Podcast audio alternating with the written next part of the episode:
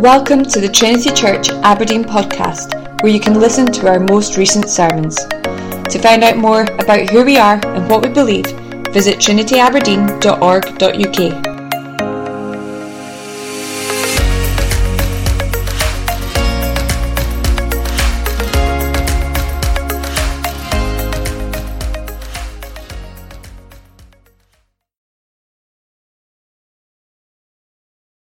Would you please take up your Bibles, either on the sides or in front of you, or at the hopefully you received one upstairs as you came in. And please turn to Psalm 16. It's on page 453 in the black Bibles. If you've got one of the blue larger print Bibles, uh, they're just at the back if you need one, but they're on page 535. Psalm 16.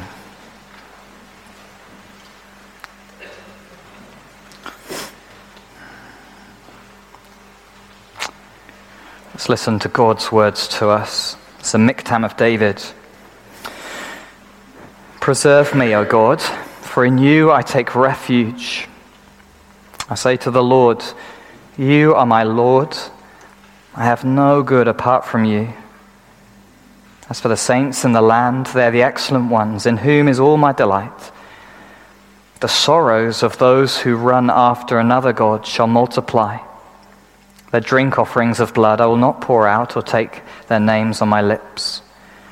The Lord is my chosen portion and my cup. You hold my lot. The lines have fallen for me in pleasant places. Indeed, I have a beautiful inheritance. I bless the Lord who gives me counsel in the night. Also, my heart instructs me.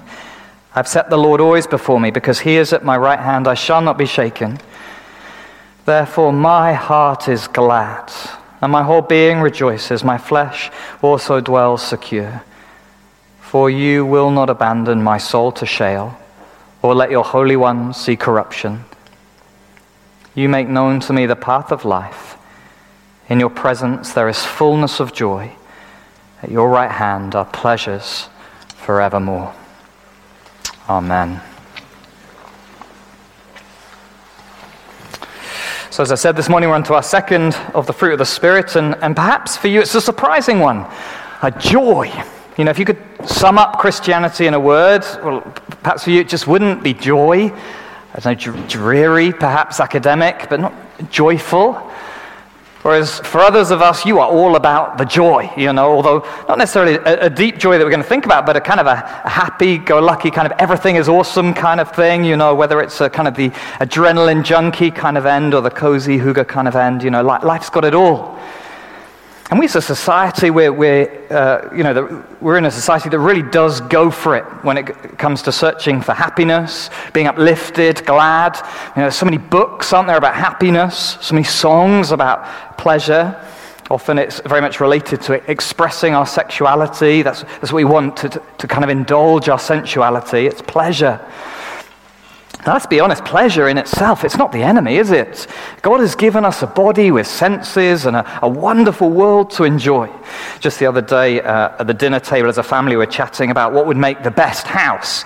And a lot of our answers did, did center around the fun uh, and what we enjoyed. For some of us, it was kind of swimming pools and slides and j- jacuzzis and massive TVs. For others of us, it was beautiful views, a wine fridge, and lots of books. You can work out who was who. Was who. But, um, you know, life has, has wonderful gifts in it that we should enjoy. But those, those moments of those, uh, fun and pleasure, those moments of happiness, is that joy? Is that the fruit Paul is talking about in Galatians? A, a life just of happiness and everlasting smiles with a cherry on top? Or is there something more to it? Does it go deeper and fuller than that? As we're going to see in Jesus' life, joy is not, it's not less than happiness. Happiness often is, is joy spilling out of our lives, isn't it? But it's definitely more. It's something that is so great it can encompass all of life. It can put its giant arms around pleasure, yes, but also about, around sorrow and pain, around suffering and persecution even around death itself. C.S. Lewis has written a lot about joy. It played a big part of how he became a Christian, but he, he pulls kind of joy and pleasure apart Joy, he says, is, is never in our power. In other words, there's, a, there's an otherworldly element to joy. It surprises us, it, it reaches to us from the outside. Whereas pleasure, as he says, is often in our power. We do different things to kind of create pleasure. So, so joy, we, we can't just kind of click our fingers and have it. No, it's a, a fruit of the Spirit. It's from God Himself. And to, to find it is hard, isn't it? But often we know it when we see it. Perhaps you've seen it in Christian friends or family. There's a joy in life, even in the tears. There's, there's this power of an indestructible life that kind of gurgles up in the midst of it all. Or that there's a refreshing enjoyment of simple pleasures, a delight in other people. And amazingly, it's often out of those who've suffered the most, isn't it? a comedian you may have heard of called Eddie Izzard is in one of his shows years ago he was commenting on Christian singing especially the kind of singing you, would hear in pretty nominal churches he, you know he'd clearly never been to, to Trinity obviously but he, he spotted something really profound about joy because he said this he said there's something weird, something phenomenally dreary about Christian singing. He does quite a good impression. I'm not going to do it. But, but then he said this he said, The gospel singers are the only singers that just go crazy joyous and it's amazing. And then he said this he said, And it's born out of kidnapping, imprisonment, slavery, murder, all of that. And this joyous singing. And he spotted something, although he wouldn't admit it, but he's seen that the power of God can produce joy even or especially out of the darkness of life. And that's what we want, isn't it? That's what we want a life that, that, that, that, radiates out of us an infectious joy, a rejoicing in life that can contain and hold and yet, and yet burst through the sorrows we face. And it's that kind of joy that Jesus shares with us. Remember, it's the fruit of the Spirit. That's the Spirit of Christ, the Holy Spirit forming in us the likeness of Jesus. And Jesus even says so. In John 15, he says this These things I've spoken to you, that my joy may be in you, and your joy may be full. Jesus wants us to have his joy. Well, this morning, first of all, we're going to take a, a quick tour of Jesus' life, this life full of joy, and then we'll head to Psalm 16 to dig a little bit deeper into Jesus' source of joy. And we pray that as we gaze on Christ and his joy and his life by his Spirit, he begin to grow that same joy in us. So, firstly, let's just think about Jesus' life of joy, his life of joy. Now, if Jesus said he had joy to give us, well, if that's true, then how did we see it as in the life he lived 2,000 years ago in Israel? Now, the New Testament doesn't say much about him laughing or smiling, and I wonder if some of us might be tempted to, to see Jesus as a bit of a misery guts, a bit like a stern teacher, you know, kind of his, his brow uh, lined of years of frowning. You know, he was on an important mission, sins all around him. Surely he was serious, not joyful. But actually, as we look a bit closer, Jesus, he was full of joy. He was not, he was not gloomy at all. Now, nor was he glib. His joy wasn't shallow. So let's see those things. Firstly, he wasn't gloomy. Now, we've all met gloomy people, haven't we? They, they, just kind of suck the life out of a room like a Dementor in Harry Potter. And, and any comment you say to, to try and kind of lift spirits is kind of put down. A deep sigh comes out, you know, like, like Eeyore or, or Puddleglum. It'll probably rain, I shouldn't wonder. But not Jesus. Not Jesus. Just remember how the, the angel described the, the news of Jesus' birth to the shepherds. I bring you good news of great joy that will be for all people. Good news of great joy. And then Jesus comes and he's the preacher of this news. Surely he could not proclaim that kind of news without joy. It would have been ridiculous, wouldn't it? It would have been fake, misleading. Just imagine him exuding joy as he speaks out. And this joy we see expressed in different ways in his life. He was, he was a friendly man, wasn't he? He was loved by people. He was often eating in their homes. He supplied wine for a joyous wedding. He was even accused, wrongly, but it shows something of being a, a drunken and a glutton. He partied. We also hear of him in Luke's gospel deeply rejoicing in the Holy Spirit, rejoicing that God had revealed wonderful things to his disciples it's a joyful life that pours out of Jesus. He wasn't a gloomy man. But nor was he glib. He wasn't glib. His joy wasn't some kind of superficial, saccharine, all smiles kind of joy. As Warfield said, his joy was not the shallow joy of mere pagan delight in living. Now, yes, he was often happy in life, but it wasn't as, he, if, as if he just went from party to party. You know, keeping up this kind of endless fake carnival atmosphere, keeping away from the difficulties of life, the hardships. Um, you, you, know, I'll keep you away because you'll ruin my happiness. No, he wasn't glib. We, we all know there's a, there's a difference between the person who's hardly suffered and says, Oh, it'll all be okay, just keep smiling, and the person who's, who's walked the dark paths who is yet full of life and holds your hand and still prays for joy. Jesus, he was a man of joy, yes, but he's also a man of sorrows. He spent time with the sick, the disabled, the tormented, and victimized. He wept with the grieving. He shed tears over his lost people. And he went through a turmoil of spirit we could never imagined as the dark shadow of the cross loomed over his life, especially his final days. That, that the Garden of Gethsemane was not a, a garden of laughter and frivolous drinking, it was a place of earnest prayer. Jesus, he was a, a man of joy, and somehow his joy was not in tension. It was not in opposition to the suffering he witnessed and experienced. He wasn't kind of confused or torn. He had an emotional life that allowed them to come together somehow. As John Piper puts it, there were divergent notes in the music of his soul, but the result was a symphony. Here was joy, not gloomy or glib, but rich, infectious, something lasting, glorious. Jesus' life of joy. It was, it's a wonderful vision of a full life, isn't it? Is that how you've pictured him? A life of joy. And it's the kind of life we'd love to have, isn't it? We'd love to have this kind of experience. Not gloomy, but not shallow and glib. So, how? how, how where did Jesus' joy come from? Well, the Psalms give us a wonderful window into the emotional life of Jesus. Yes, they're written hundreds of years uh, before him, but because they're written by the Holy Spirit, they do have a prophetic quality. As David, a forerunner, a pointer to Jesus, wrote, God allowed him to express a glimpse of the true king, the one David was just a shadow of. And as Jesus sang these Psalms hundreds of years later, suddenly they could be, they could be heard in, in new technicolor, if that's possible. So, here in Psalm 16, we get an insight into not just Jesus' life of joy, but Jesus' source of joy. His source of joy. And we're not going to look at everything in this psalm, but simply spend a moment on what brings joy to God's King. And it's as simple as this. Probably won't surprise you. It's, it's God Himself. It's God Himself. Firstly, it's God Himself now. God Himself now. Come with me to 16, verse 5. The Lord is my chosen portion and my cup. You hold my lot. The lines have fallen for me in pleasant places. Indeed, I have a beautiful inheritance. I bless the Lord who gives me counsel.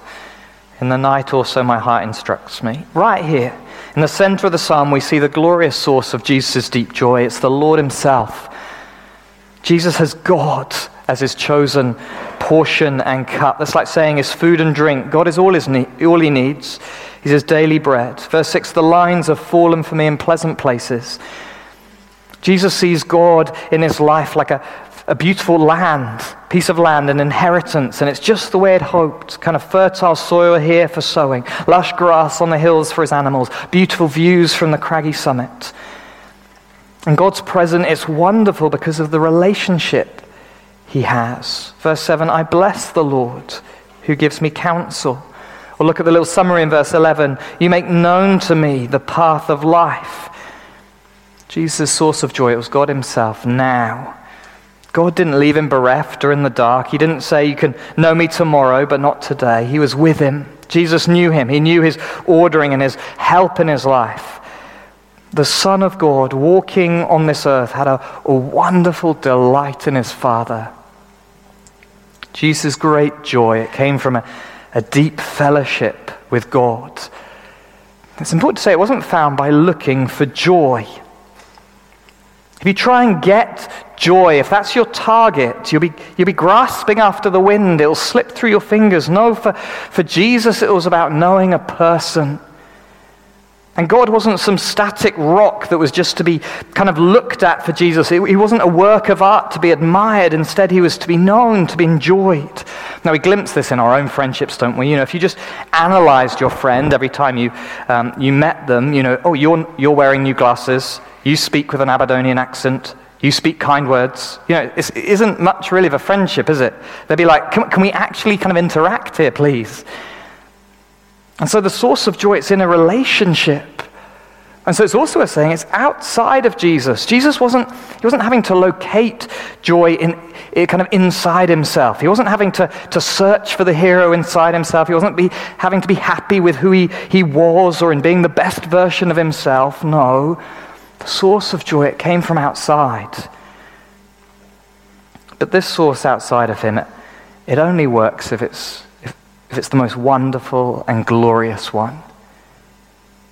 Only as deep and real if the source of joy is in himself, infinite life and glory, the true God himself. Jesus, he not only had an external source of joy, he had the right one. He had the right one. He, he kept himself firmly from fake gods. Do you see that in verse 4? The sorrows of those who run after another God shall multiply.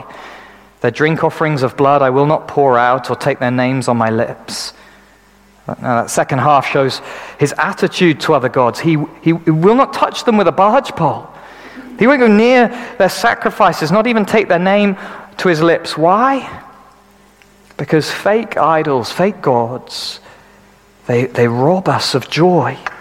You see, their sh- sorrow shall multiply. False gods, they promise much, but they deliver little. Often their, their promises are shallow, and all they provide us are limited pleasures but sorrows come in the morning. You know, the, the God of sex offers joy as you sleep with whoever you like. And after that fleeting pleasure of the affair, a, a wrecked family and hurting kids sit before you. The God of drunken escape offers joy as you party hard, but then leaves you with a, an empty wallet, a banging headache, and wondering what hurtful words you said in the dark hours. The God of self, it offers joy to those who, who are just to themselves, but then leaves you desolate when all you can find in yourself is sin and hurt and guilt and past mistakes and failure, and you've got nowhere to turn except deeper in. They promise much, but they end up robbing us of joy. No wonder Jesus kept away from them. No wonder he, he fired back at Satan in his temptations, Begone, Satan, for it is written, You shall worship the Lord your God, and him only shall you serve. God himself now. That was Jesus' source of joy. And the glorious, the glorious truth of the gospel is that Christ doesn't keep God for himself. We don't just kind of look on in envy. Jesus brings us to him too. The triune God is, is our portion and cup the Spirit Himself comes to us. He unites us to the Son of God in heavenly glory, who then brings us to the Father as our Father. Isn't that wonderful? In Christ, God, the source of Jesus' joy, He becomes our joy. We have in our hands the most, the most beautiful treasure anyone could behold Everything else fades in comparison. So even, you know, even if I lost my, my phone, my nice car, my house, my holidays, my friends, it, it wouldn't matter because I still have the glistening gemstone of God Himself, full of color in my hands. And in our heavenly God, we find not a, a glib happiness that ignores suffering and pain. Instead, we find a relationship, a relationship that cannot be extinguished that can contain all of life twists and turns. He is with us in a way no one else is. And as we look at life, we just want to say that the lines have fallen for me in pleasant places. I have God Himself now through Jesus who gives me His joy. But the wonderful mystery is that it's not just now. This psalm gives us a window into the future. God Himself then. God Himself then. Just have a look at, with me at verse 8. I have set the Lord always before me. Because He is at my right hand, I shall not be shaken. God's presence here means it's a permanence for Jesus. He shall not be shaken. In other words, it can't be taken away. Therefore, verse 9, therefore my heart is glad, and my whole being rejoices. My flesh also dwells secure. This security, that's what's bringing him joy. And he goes on, verse 10 For you will not abandon my soul to Sheol, that's the place of the dead, or let your Holy One see corruption. Jesus has a present joy. He says, My heart is glad now because he is secure for the future. God won't abandon him. And what is particularly secure, verse 11, in your presence there is fullness of joy, and at your right hand are pleasures forevermore. What's secure? It's, it's God Himself. God Himself then, in the future. Because of God's promise to Jesus to not let him stay dead, to not let him rot in the grave, but to lift him up to life, Jesus knows God's presence is always guaranteed for him. As Jesus lived for 33 years in Israel, and particularly as he walked towards the cross, he had joy because he knew not even death could separate him from his Father in heaven. He was staring that cross in the face through the lens of the resurrection. The writer to the Hebrews puts it like this Who, for the joy that was set before him, endured the cross, despising the shame and is seated at the right hand of the throne of God. There was a joy that was ahead. God Himself then as well as now. And this is vital. The source of his joy couldn't change, it couldn't go away. God wasn't some fleeting pleasure for tonight with no assurance of what he'd be left with in the morning. Because that's often our experience of uh, life, isn't it? We, we, we live from pleasure to pleasure. We live from holiday to holiday, weekend to weekend. We, we scroll our diaries looking for the next moment of fun or excitement. Because we know, we know they, they come and go. Holidays, they're, they're wonderful things, but then they fade and vanish. They're like mist, vapor. They're here and then gone. But they point us beyond themselves to a joy that doesn't change or fade. The longing they create hint of a longing satisfied. Jesus could enjoy all the moments around him as, as they were meant to be enjoyed because he knew the real source of joy could never be taken from him. God was never going to abandon him, never going to leave him or forget about him. God Himself then was his source of joy now. You know, imagine knowing your closest friendship was never going to end. I don't know, perhaps it, your best friend or your, your spouse. Imagine that. It, it would give such a wonderful, deep comfort, doesn't it? Knowing it's always going to be there, they're always going to be there. Well, that was Jesus. He knew his greatest love, his greatest treasure, his Father could never be taken away. And Christ offers that to us. He offers us a certainty that we will never be abandoned or forgotten by God. In Christ, our future is secure. We have a resurrection hope like Jesus, not based on our worthiness, not because we're, we're, we're God's Holy One, certainly not, but because we're found in the Holy One. We're found in Jesus. His resurrection is the hope of our resurrection. That empty tomb means that ours will one day be empty too. The source of our joy, God Himself, will not be snatched from us. He will not slip through our fingers like everything else in this world. In fact, in the resurrection, our present joy will be, will be incomparable to the deeper, richer, more real expression of it then. We will see glory. It's going to be even better. And joy now, well, it's holding on to the greater joy of then. It's knowing God will say, Well done, good and faithful servant. Enter into the joy of your master. As Paul said, nothing, nothing can separate us from the love of God in Christ. God Himself now, yes, but also God Himself then. And what's lovely about Jesus is that this delight in his Father just spills out into a delight of his brothers and sisters. Verse 3 As for the saints in the land, they're excellent. They're the excellent ones, in whom is all my delight. Christ's joy is found in God, and then somehow that means there's space for more joy. It's a wonderful thing, isn't it? Jesus delights in us. And that delight is part of his story as he walked through the dark steps of Calvary. His rescue was fueled by a love and delight in what he was going to do for us. He loves to share his joy with us. These things I've spoken to you that my joy may be in you and that your joy may be full. In Christ, we have what our world is looking for not fleeting pleasures but God Himself forever.